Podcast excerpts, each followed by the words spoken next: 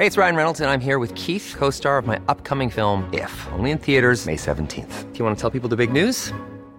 All right, I'll do it. Sign up now and you'll get unlimited for $15 a month and 6 months of Paramount Plus Essential Plan on us. MintMobile.com/switch.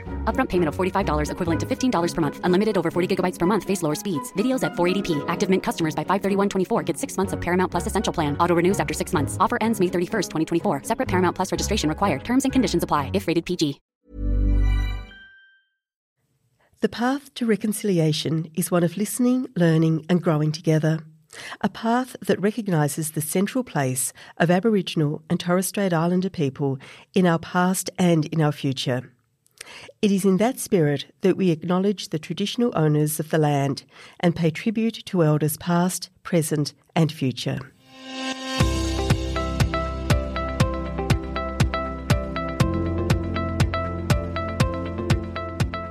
Welcome to Policy Forum Pod, the podcast for those who want to dig a little deeper into the policy issues facing Australia and the world. Policy Forum is produced by the Crawford School of Public Policy at the Australian National University.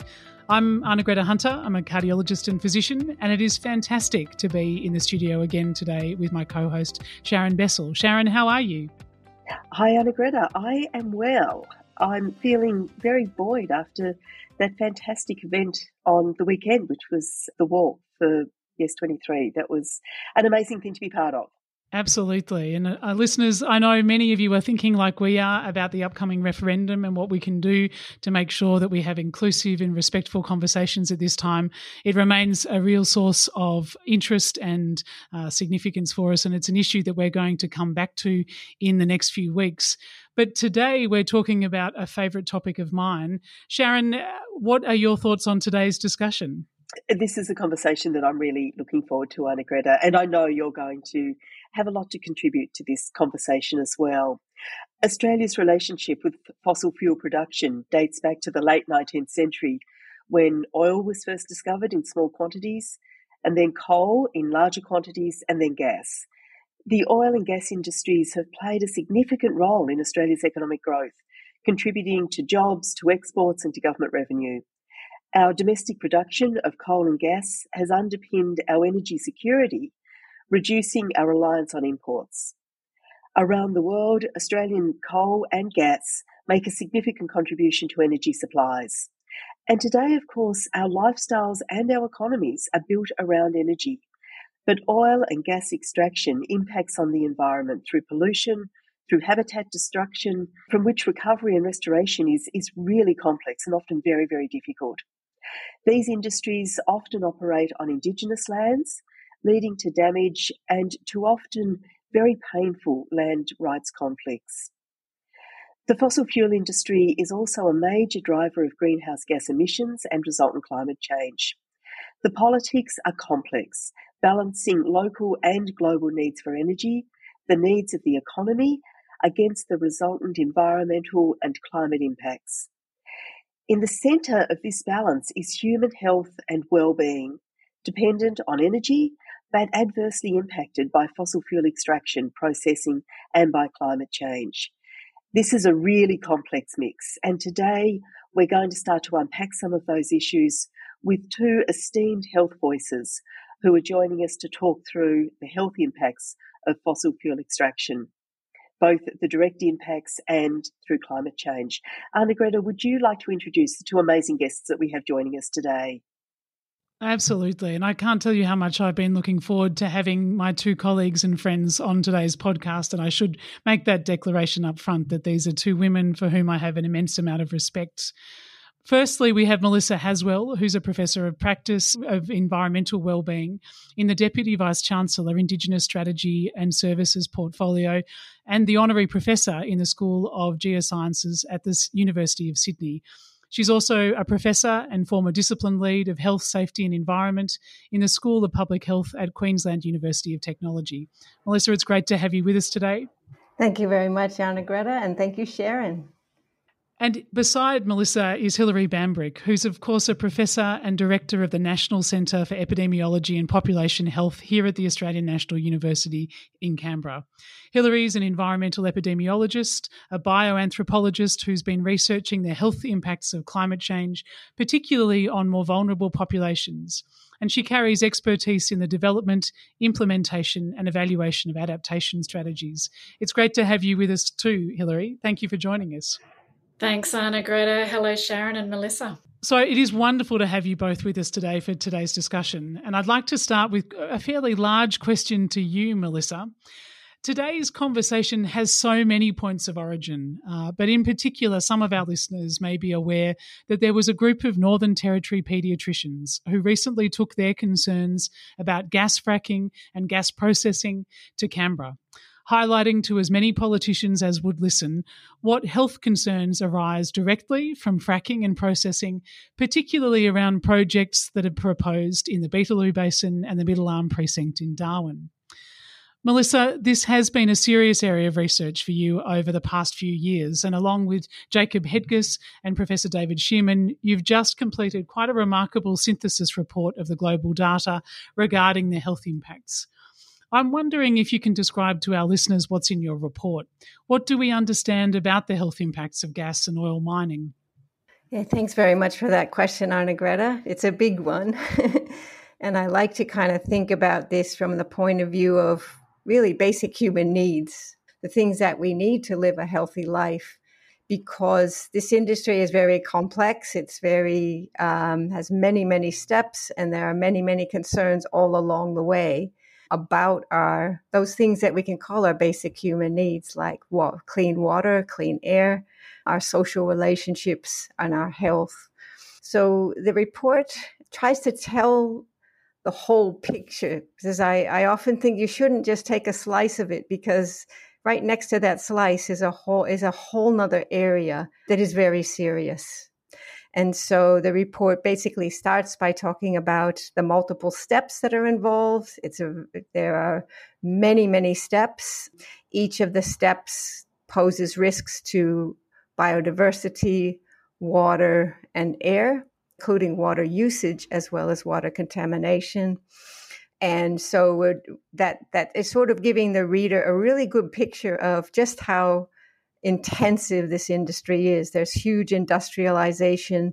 People can think only about it's one well, but that one well grows to 2 and 10 and up to hundreds and thousands. So all of these activities are happening repeatedly in a region, and when very much impacting the people who are living nearby.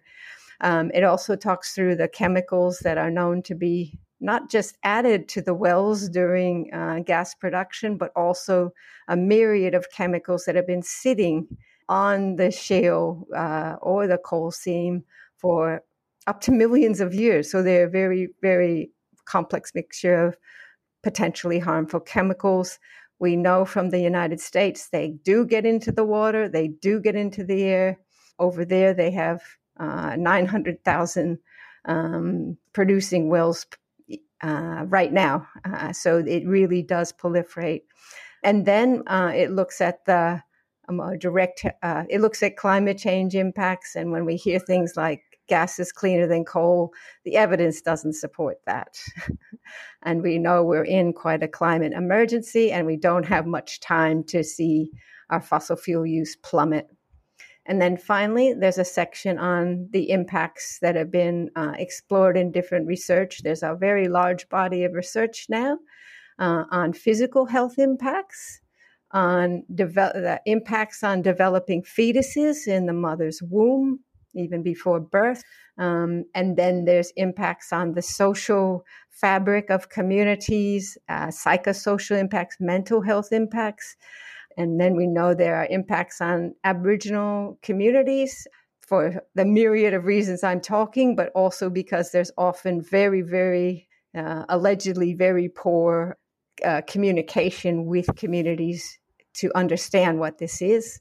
And then finally, it talks about women and the safety of women and children with massive numbers of truck movements and fly-in, fly-out workers. It's a fairly confronting story to hear all of those impacts. Hilary, I'd love to hear your reactions to the report and to what Melissa's just outlined for us. Thanks, Sharon. Look, it is a fantastic report and extraordinarily comprehensive, and I really commend Melissa and her co-authors for the intensive work that she's put into this, and to the fact that it really brings to the fore the fact that there's no stage of the process of exploration and extraction and burning of fossil fuels which is actually safe for human health.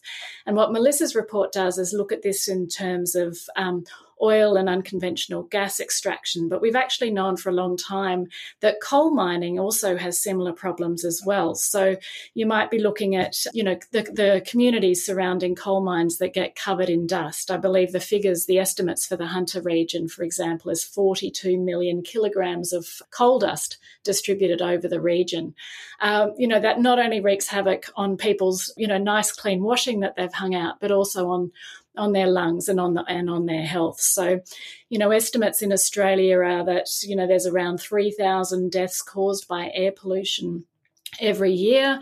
The majority of those are caused by particulate pollution, and the majority of that comes from things like coal dust. So it's not new in the sense that we know that fossil fuels are bad for us directly in their extraction and their use. But what Melissa's report really does is flesh this out for the areas which are still really being developed in Australia. We're still being told in some quarters that gas is a fantastic transition fuel, for example, whereas, 30 years ago that might have been the case, but that ship really sailed a long time ago.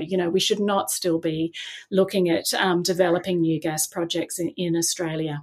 Anna-Greta, I would love to invite you in to give your reflections. I know that you're meant to be on the asking the question side of the mic today, but this is an area that you've done a lot of work in. What's your response to Melissa's report and to what we're hearing?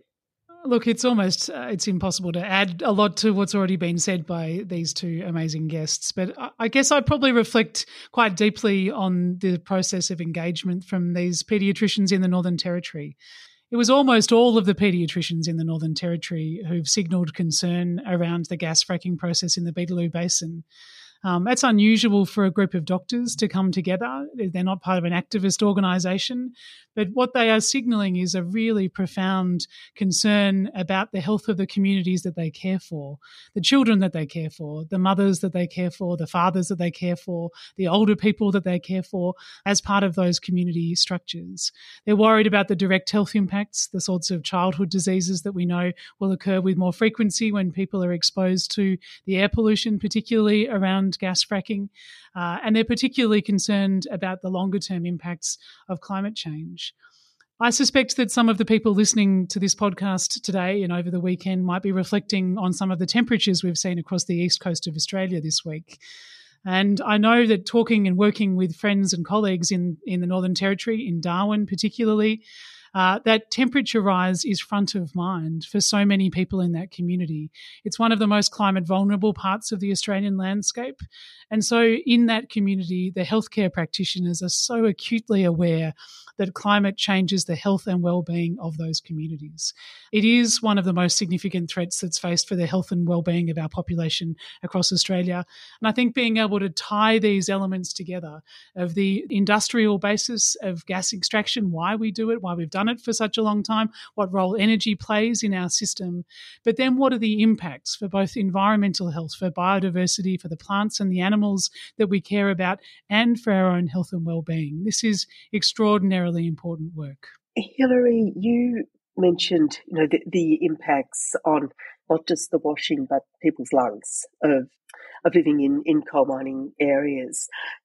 How much do communities know about these impacts, and what do communities need to know about the research that we're talking about?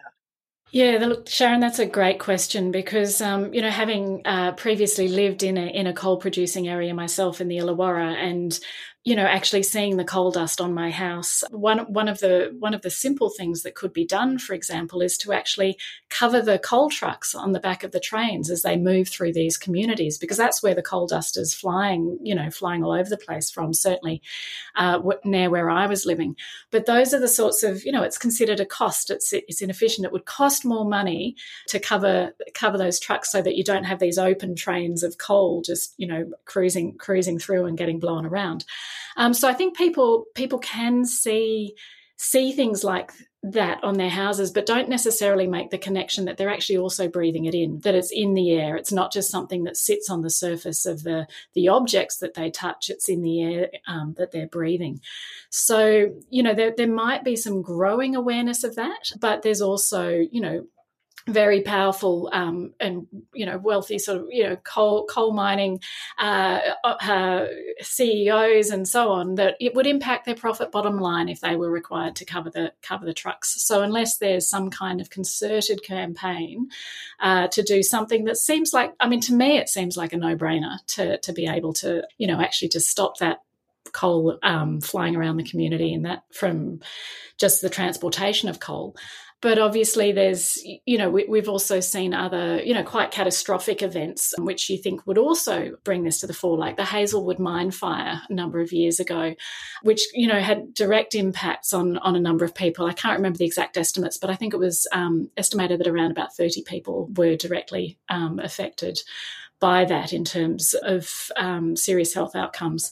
But we don't know what the long-term impacts of that sort of thing is either. So, you know, these are communities which have been built up around coal mining areas, but they've actually got much more to offer than coal. And I think that is something that is being seen, is being explored. I know, you know, certainly in the Hunter region, sort of in transitioning away and sort of into, you know, other things, other industries, you know, tourism, for example.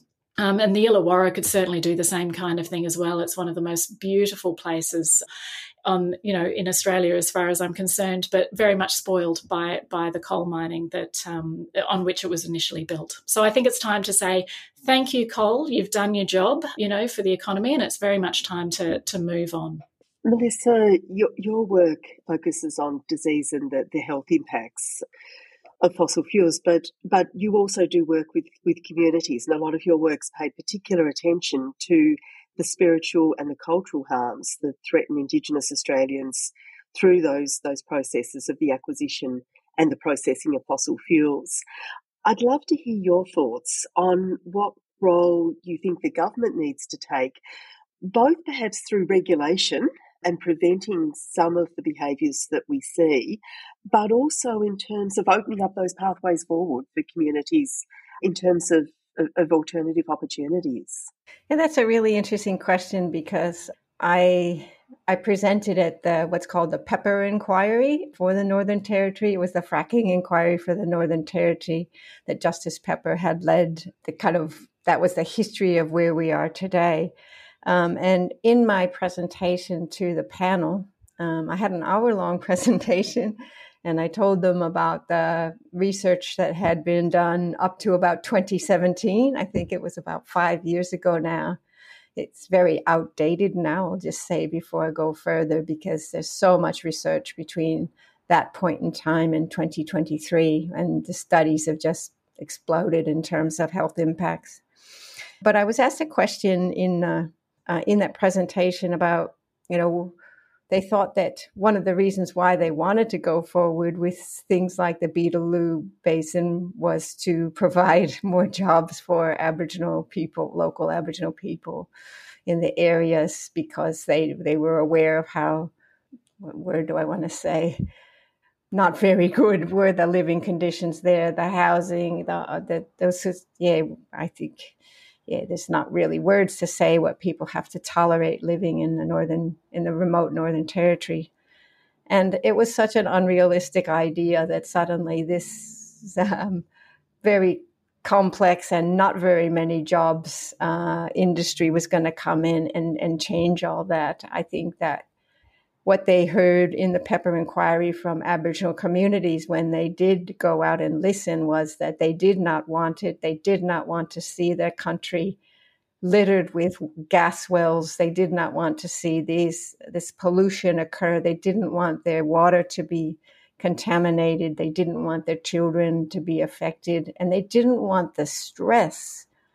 When you look at communities that become in the way of gas fields, it is an extraordinarily stressful situation.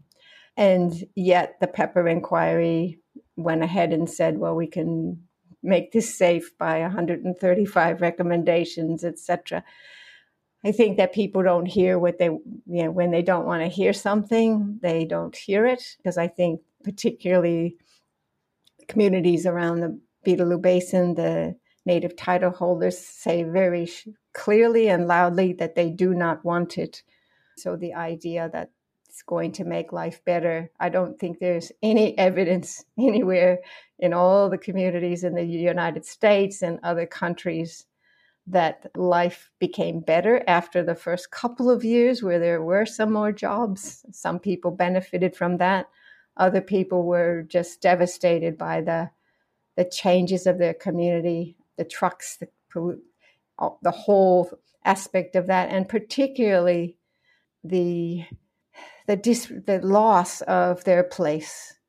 There's some very, very poignant research just showing how people just feel so useless, like they are in a sacrifice zone.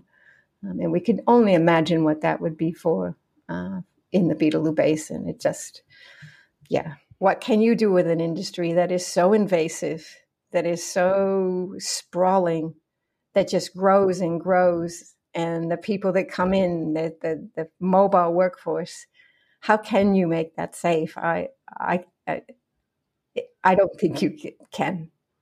Safe to people's physical, mental health, spiritual, social, etc.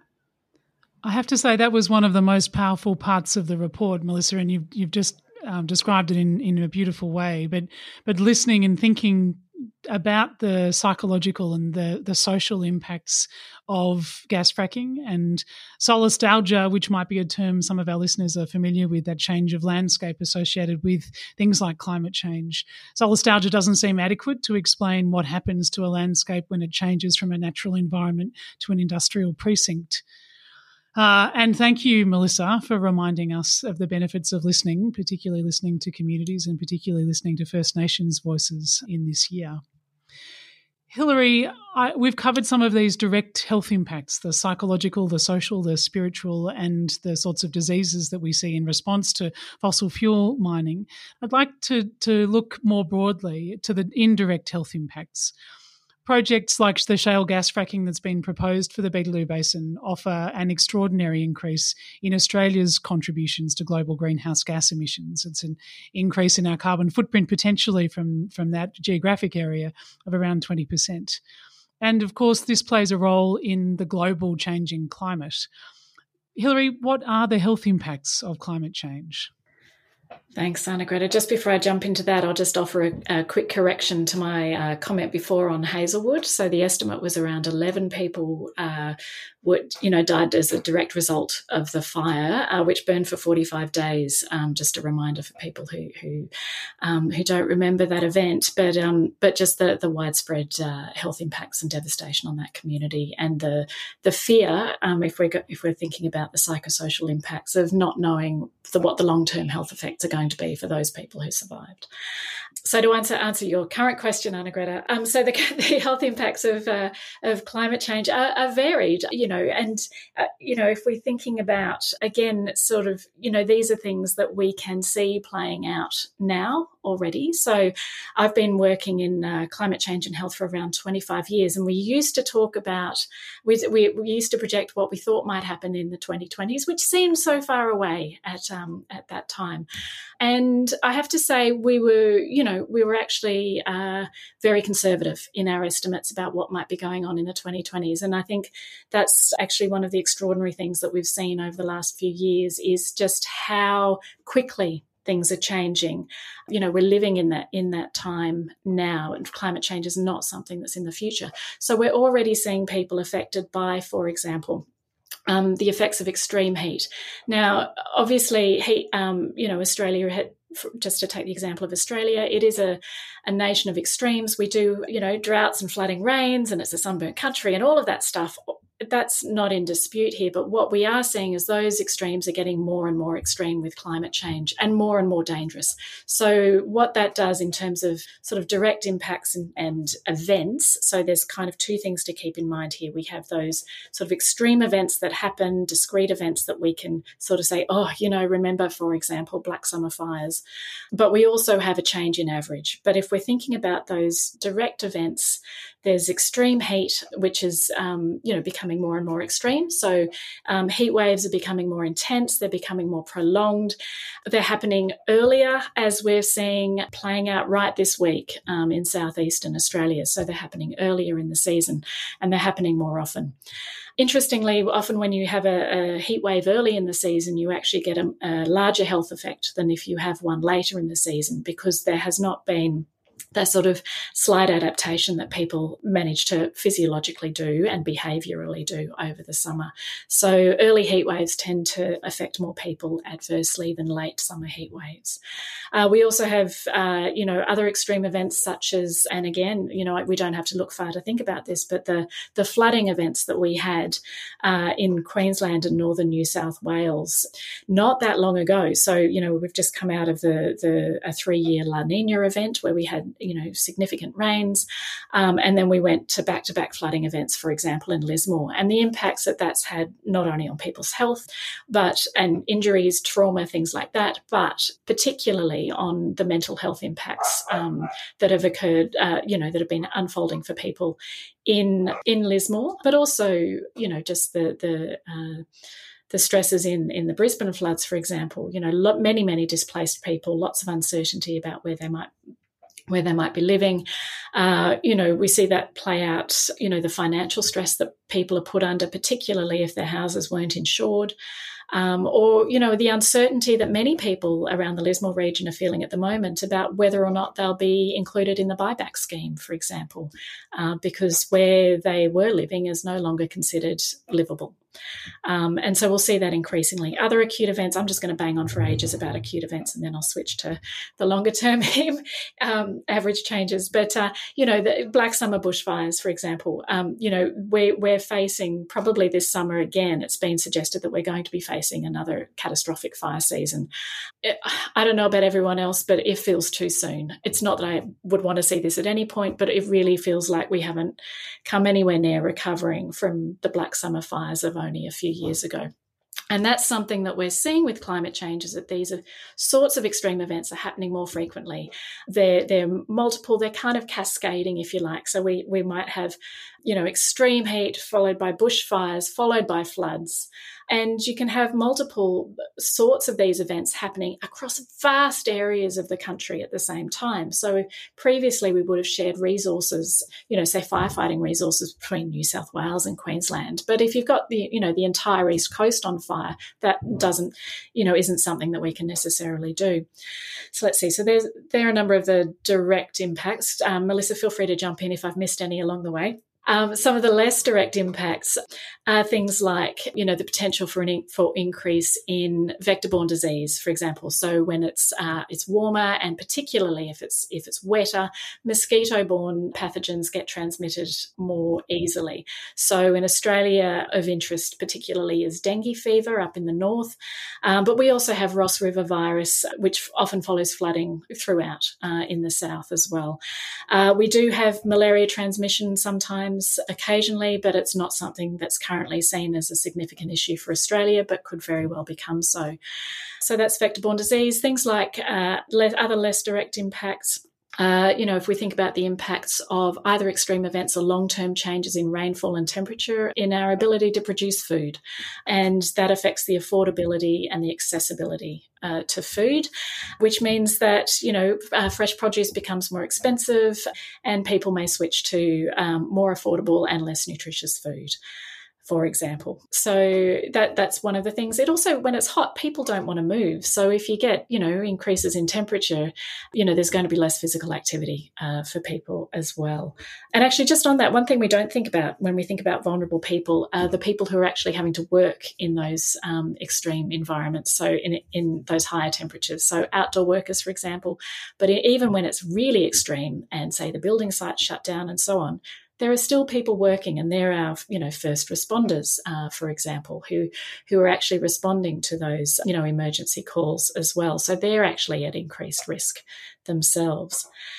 And just to circle back to even less direct impacts of climate change, these are the ones that are the hardest to quantify, the hardest to really get a handle on the causal pathways, but are probably the ones that are going to cause the biggest impact in terms of people's health and well-being, are things like conflict over resources, war, famine, population displacement, violence, all of these things triggered by changing climate, both changing averages and also those increasing extremes as well. Also increases, one I should have mentioned, potential increases in asthma and allergy and hay fever, and I'm personally suffering from this very warm spring at the moment with hay fever, simply because trees produce more pollen and earlier on in the season, and it's more allergenic when it's produced in a higher carbon environment. And then right down to those really more diffuse impacts, the really widespread, definitely not local, much more global problems of conflict, war, famine, displacement, and violence. That's a very theory thing to end on. Sorry about that. Hilary, that's an extraordinary framework to give us, and I'm sure our listeners will think about this over our very short break.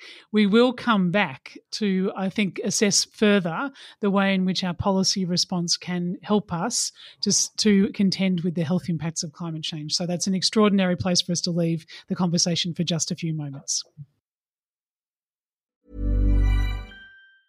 Hey, it's Ryan Reynolds, and I'm here with Keith, co-star of my upcoming film, If, only in theaters May 17th. Do you want to tell people the big news?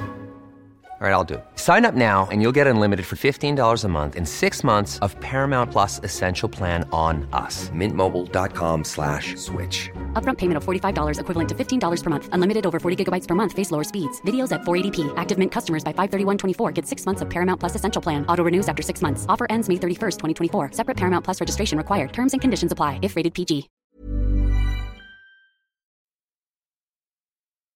Around the world, democracies are in crisis. Leaders have become followers. Populists offer glib solutions to complex problems, and people search for answers. Block out the noise. Each week on Democracy Sausage, we go deeper to bring you insights from leading scholars, journalists and commentators to help you make sense of the world. I'm Mark Kenny from the Australian National University. Join me at the Democracy Sausage Hot Plate every Monday and Thursday. Listeners, welcome back. We're talking today with Professors Melissa Haswell and Hilary Bambrick about mining fossil fuel, the indirect health impacts and the direct health impacts that arise for communities, and the resultant serious health impacts globally of climate change. And we heard just before the break Professor Bambrick go through the extraordinary myriad of impacts for human health and well-being that we see through the changing climate. Hilary, I'd like to turn our attention now to the policy landscape. And, of course, the policy landscape that covers health and climate change is rapidly changing. I know every year I'll give a lecture to a particular group here at ANU, and every year I'm amazed by, and I'm sometimes even delighted by, the sorts of things that I can add in there in terms of policy around health and climate change.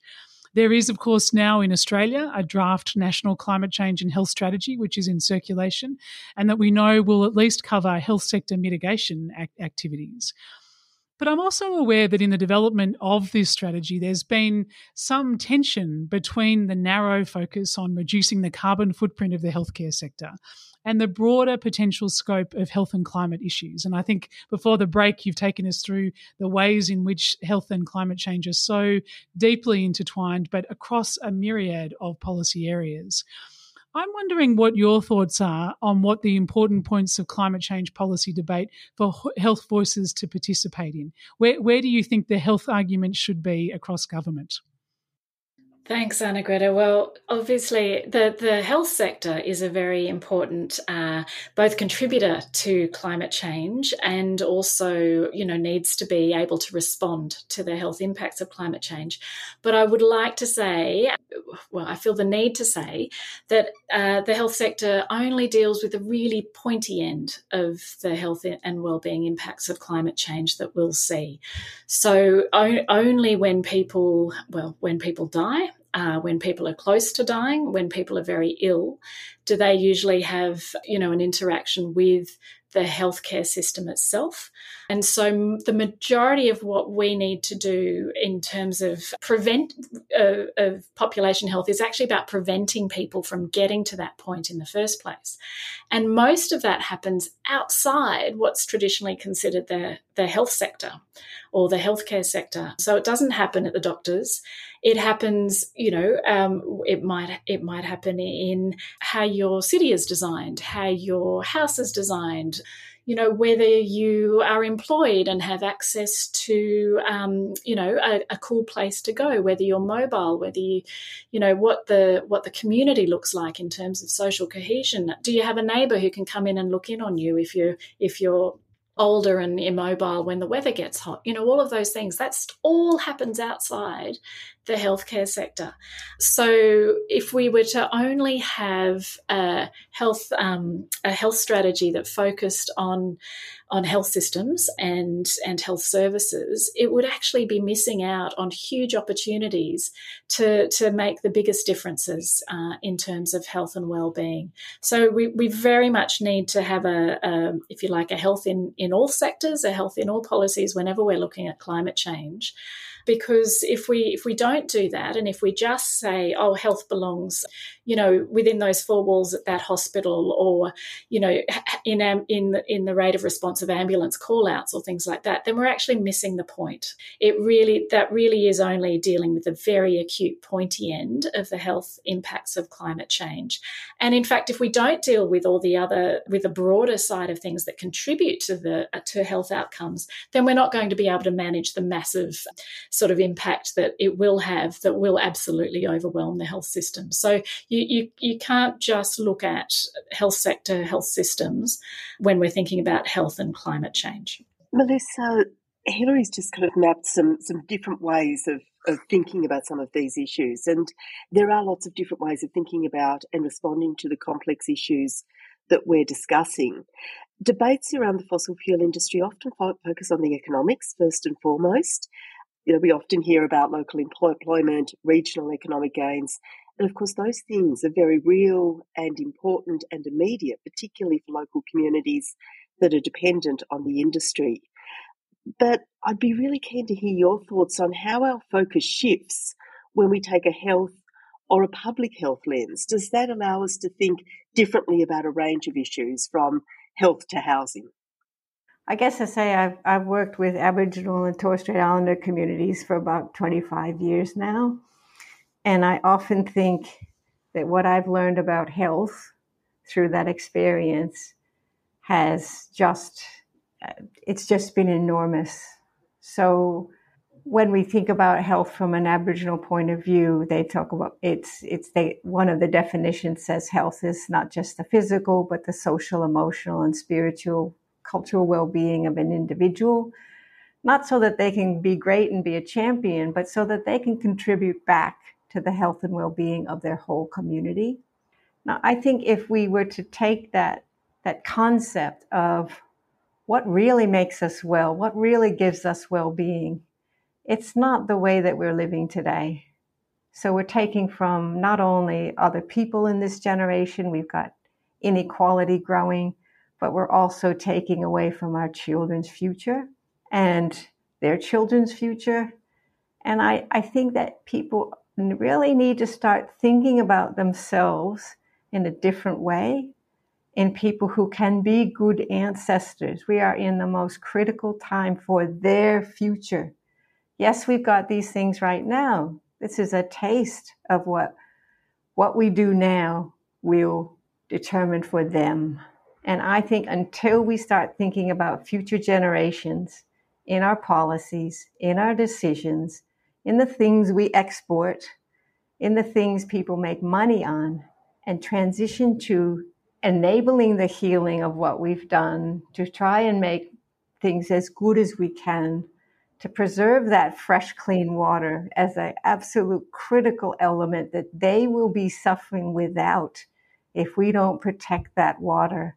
They need that food. They need that fertile land. They need us right now to be taking care of farmlands, to be taking care of potentially productive lands. We need to be looking where are the rains going to shift, because they're not going to be where they are now today if we have a totally different climate. So we have to preserve as much farmland as we can. We have to heal soil that's been so degraded by our activities.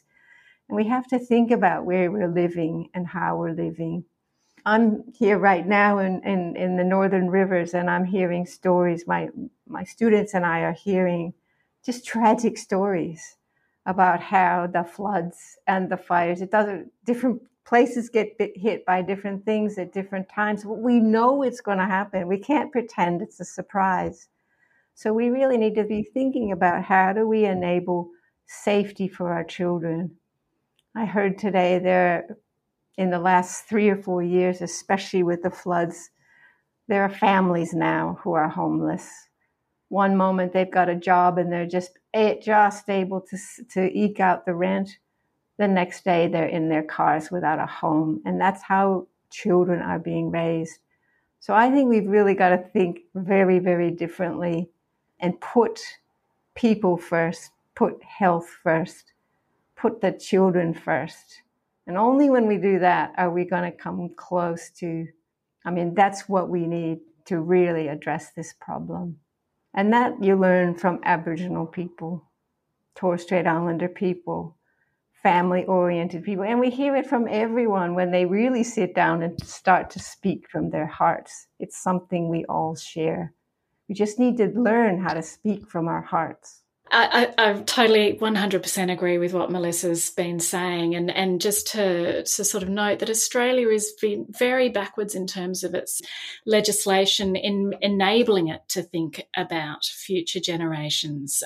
And, this is an area in which, we really need to see some movement. Whenever there's a sort of any kind of, a decision's being made under an environmental act, that isn't something that's considered. It's very narrow in scope. It's way out of date given what we know now about, the impacts of some of these large, fossil fuel development projects and so on. And I just want to point out that other countries do manage to think about what future generations need. And, for example, Wales has a Wellbeing of Future Generations Act, and they've had that for nearly a decade. And that actually compels public agencies to consider the impacts of their decisions on the well-being of future generations, of community, to actually prevent problems that might occur, to think much more broadly about what the consequences of those decisions will be in the longer term. And we really, really need something like that here in Australia, an overarching approach that actually says, we know the decisions we make today affect people in the future. And, some of those people are alive today, they're children and young people, and they're going to be much more, disproportionately affected by climate change than, any of us sitting here on this podcast. So just by the nature of how that will play out. So, it really is an urgent thing that we need to do to actually start thinking about and, legislating for considering the well-being of future generations. I think both of you have just provided us with some really remarkable shifts in our approach, to shifts in the framework that we take into these complex problems. And I know perhaps particularly in this week where the heat waves begin, that there's a real sense of growing disquiet amongst our climate scientists and those who are working on the challenge of climate change, that as we go into summer, that this is the beginning of a few decades ahead, which will be unprecedented and challenge us in ways that are sometimes hard to imagine. How urgent is the need for action, I wonder? What are your priorities for our federal government? And in particular, as we draw today's conversation to a close, I wonder how we can inspire hope along with the changes that are needed. Hilary, can we start with you? Thanks, Anna-Greta. That is a huge question. How to inspire hope. I think, maybe just one key message is, we definitely need to be looking at adaptation because, climate change is here, it's now. We need to urgently figure out how we're going to respond and manage the change in climate, both in the extremes and in the long-term average. But I also really want to make the point that we can't adapt our way out of climate change. What we really need to, we can't drop the ball on mitigation. We absolutely have to be doing everything we can to reduce emissions urgently, to have to have scientifically credible goals for reducing emissions and making sure that we actually hit those targets. And the longer we delay that, the harder and harder that becomes. So I guess back to your question about hope, because that isn't really about giving hope. It's a call for action. Look, I think I have to be an eternal optimist myself, or I couldn't get out of bed every day working in this space. And so I do continue to have hope, but it's not a passive hope. It's very much an active hope, and it's one that brings me to speaking with you today and to working in the area in which I'm working. But one thing that does give me hope in that space is the number of really dedicated young people and inspirational young people who are also working in this space, making sure their voices are being heard. The fact that I see that we've come out of a decade of a policy vacuum at federal level in this country, and we've come out of that, and I am seeing what gives me hope is we are starting to see some action in this area. I think I'm attending, it feels like every second day I'm attending a meeting on, whether it's the National Climate Risk Assessment or it's a National Health Strategy, there is a lot of stuff happening. So that has given me hope. But we need to do more, and we need to do it quickly. And Melissa, I'm aware that your report is one of the documents I find as a clarion call for action in terms of reducing emissions and stopping new development of fossil fuel industry. What is it that inspires hope for change from the work that you do? Interesting today. So I'm with 18 students here, and they're all young people, and they all really, really care a lot. And we spent 3 days in a workshop, which was actually a workshop about empowerment. And that empowerment we're talking about is actually for them to understand who they are, who they're with, and what they want for their future. One of the things that's really difficult for them is watching new gas and oil developments, watching coal mines still being approved. There are 116 projects in the pipeline. Why is that? How can a government that almost talks about that in a bragging way suggest that they're for the people of Australia? But I think what I say to them is, look, hope is something that feels good. You get it from people who are with you. You get it from smiling. You get it from laughter. They've seen this already now with the Aboriginal people they've been talking to who laugh a lot, despite the horrors of that they see, the suffering that they see around them, all the racism, all those things that come up in their lives.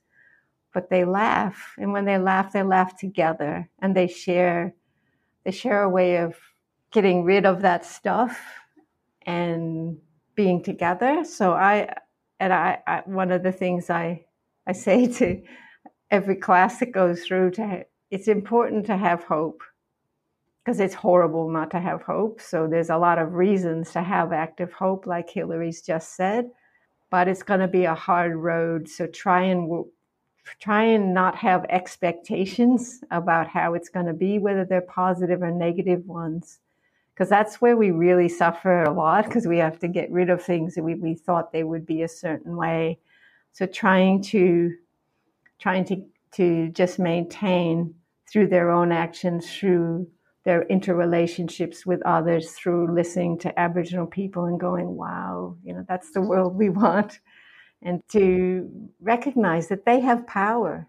They really do have power. These are people who are going to be taking us into a different way of doing things, a different way of making money that doesn't destroy the world.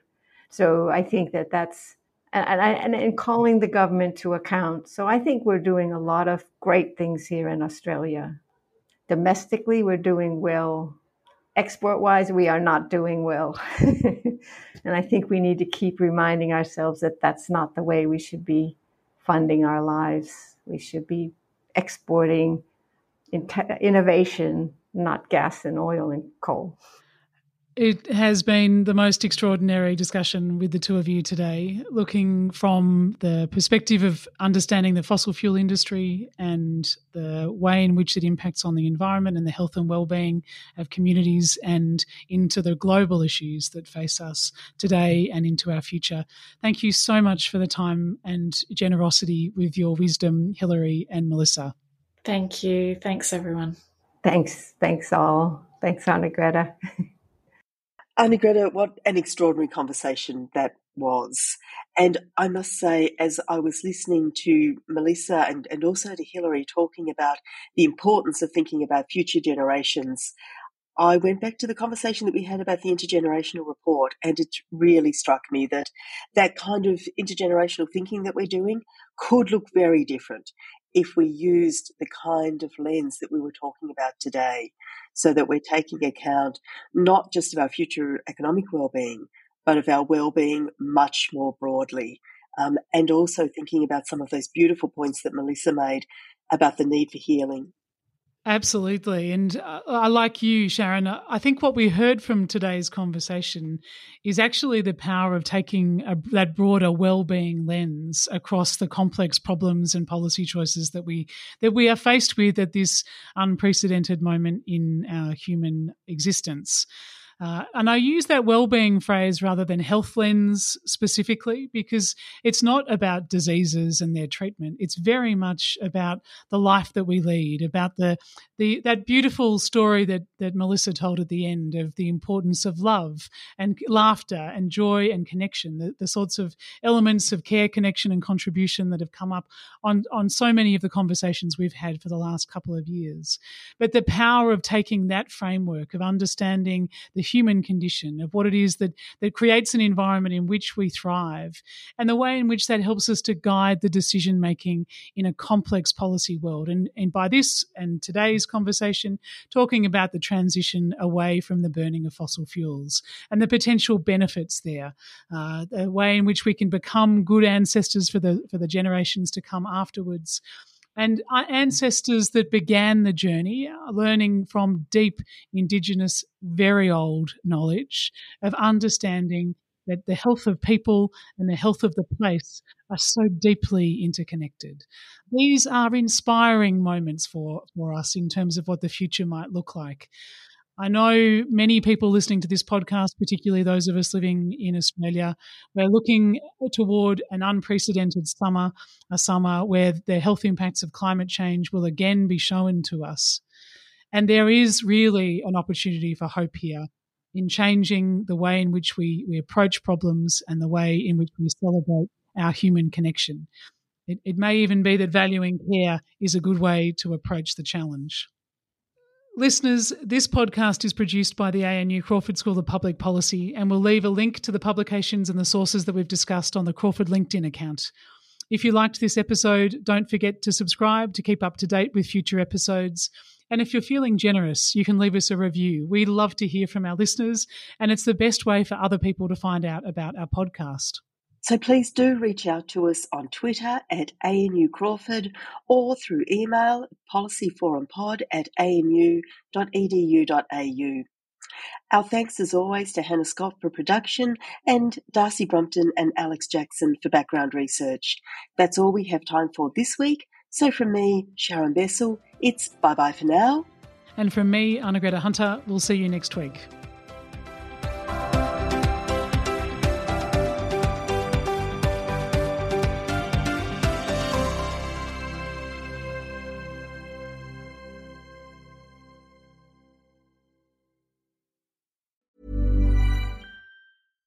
This is the story of the one. As head of maintenance at a concert hall, he knows the show must always go on. That's why he works behind the scenes, ensuring every light is working, the HVAC is humming, and his facility shines. With Grainger's supplies and solutions for every challenge he faces, plus 24/7 customer support, his venue never misses a beat. Call quickgrainger.com or just stop by. Grainger, for the ones who get it done.